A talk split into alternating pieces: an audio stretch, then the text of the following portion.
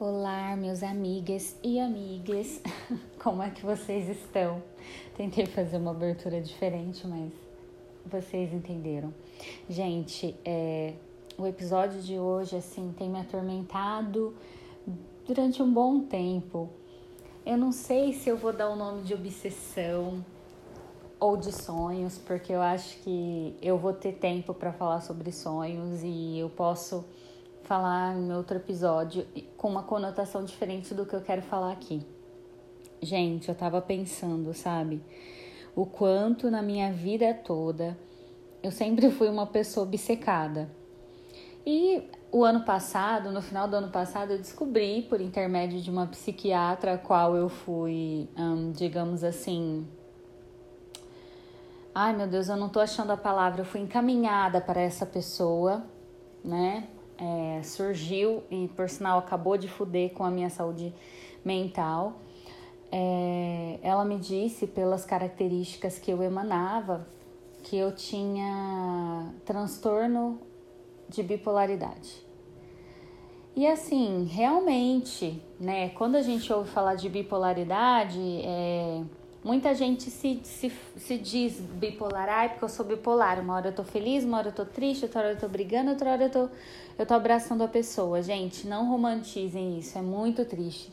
O transtorno de bipolaridade, ele vai se caracterizar não só pelas, pelas é, mudanças de humor, não, tá? A gente sofre com muitas outras coisas, como compulsão, compulsão por compras. Muitas pessoas se endividam, se fodem aí na vida porque realmente. É, nossa, eu percebi que eu falo muito essa palavra, mas vamos continuar. Muitas pessoas se endividam porque vão atrás de comprar coisas para tapar um buraco.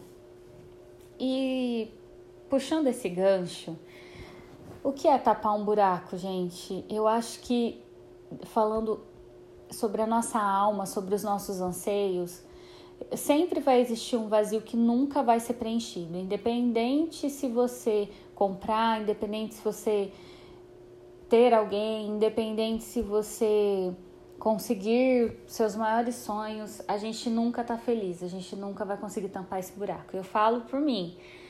Eu sempre quis ser uma pessoa fitness eu sempre quis ser uma pessoa de academia, que cuidasse do corpo e da saúde. Durante muito tempo eu controlei uma parte, né, não digo da minha personalidade, mas da minha saúde mental e física com alimentação, que eu nunca fui de comer tão errado.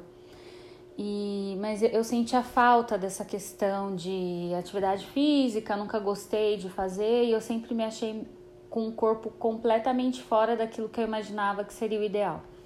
Não tô falando que os outros imaginam, porque desde pequena eu sempre tive um complexo de que eu não tinha uma aparência considerada como um ideal, mas isso eu vou falar em outro episódio.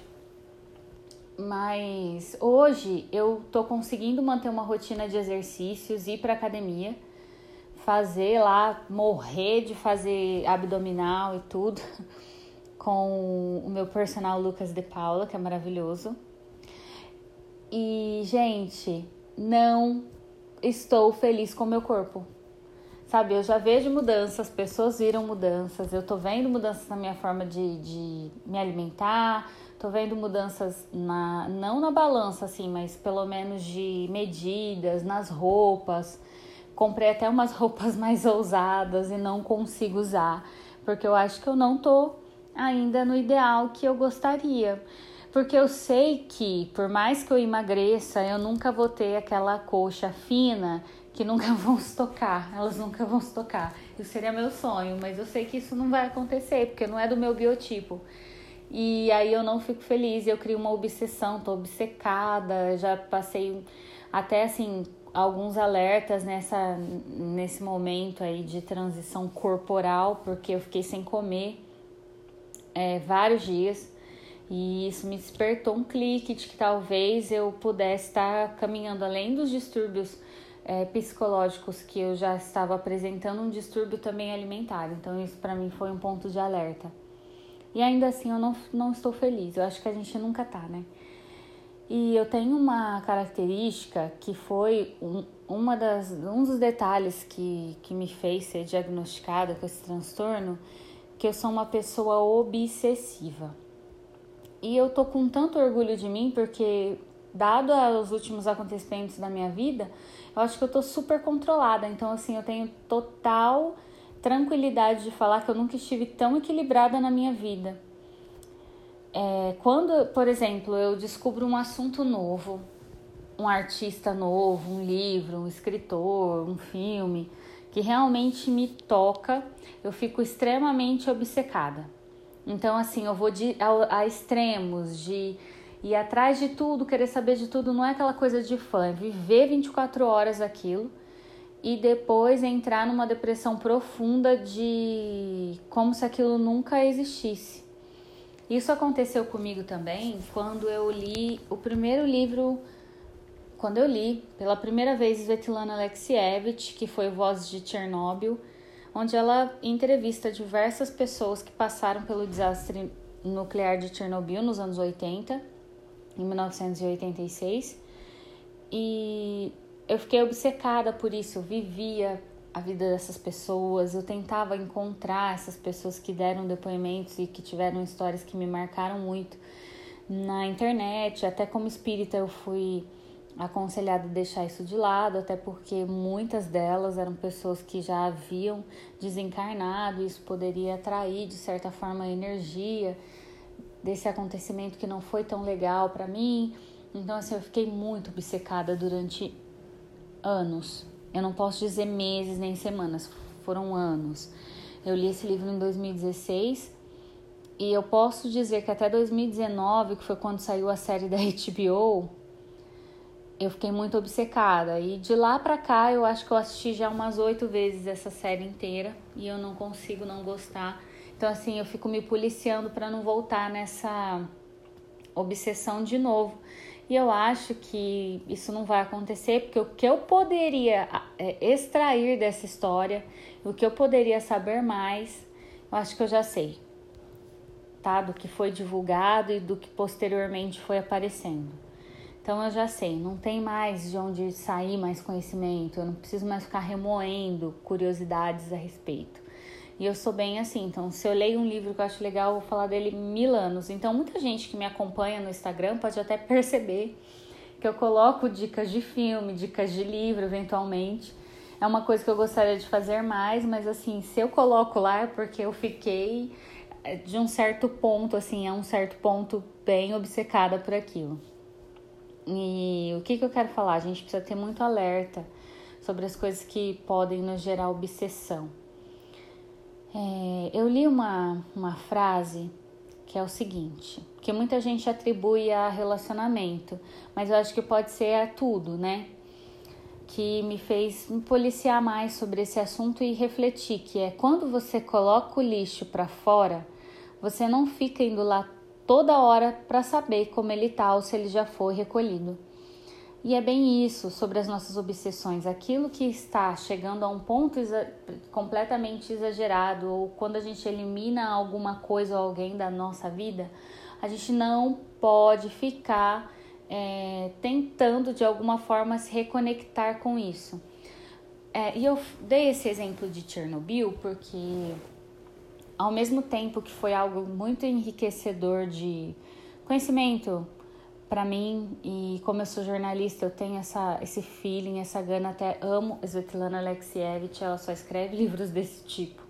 Tô lendo até um dela sobre os meninos que foram mandados para a guerra do Afeganistão, da Rússia contra o Afeganistão. E quando a gente identificar algum sinal de que algumas coisas estão passando dos limites, a gente precisa se livrar e tentar encontrar outras coisas para ocupar a cabeça e não ficar nisso, porque, cara, isso pode gerar uma doença, isso pode desencadear diversas coisas, principalmente psicológicas, que não vão ser boas. Né? Eu posso estar falando é, com os meus achismos e de repente não tá levando para um aspecto científico e clínico, até porque eu não tenho know-how para isso, tá? É, se você está identificando algum sintoma de obsessão, de compulsão, vá procurar ajuda. Só um profissional vai poder te dizer o que é melhor fazer. Eu tomei remédio, tomei remédios que não deram certo. É, eu tive surtos extremos, graças a Deus, dentro de casa.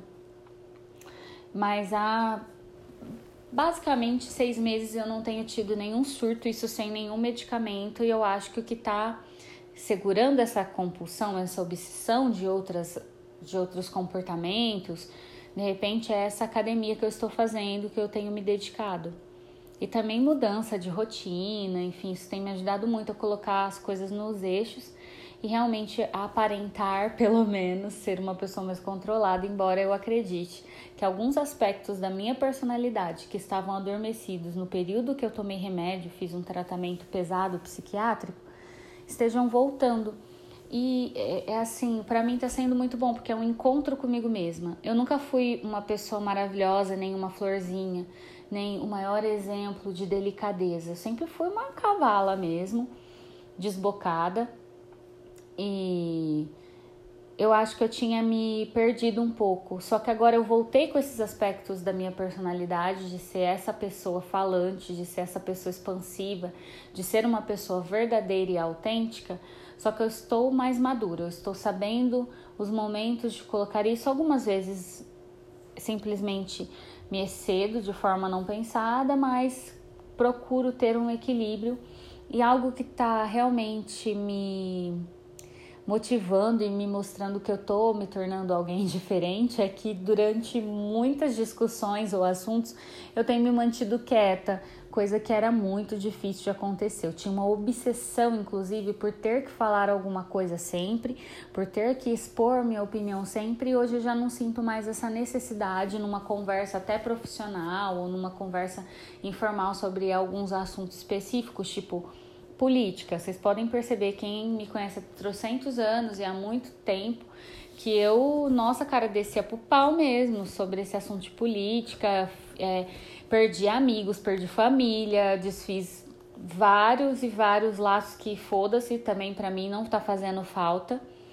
Eu acho que ainda acho que esse tipo de gente, não pelo fato de diverger das minhas ideologias, mas por apoiar atrocidades e, e determinadas coisas não, não, não precisa estar mais na minha vida, eu faço questão de manter distância.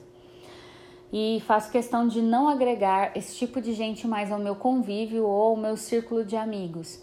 Apenas convívio profissional. Não preciso de bolsominion como amigo, me perdoem, né? Falei, bom, falei. Então mantenho a cordialidade, porque também ninguém é obrigado a pensar como eu e eu não vou retomar essas amizades, essas, esses laços familiares que eu perdi por causa de política. Não quero. Tudo bem, obrigada, valeu, não tô afim.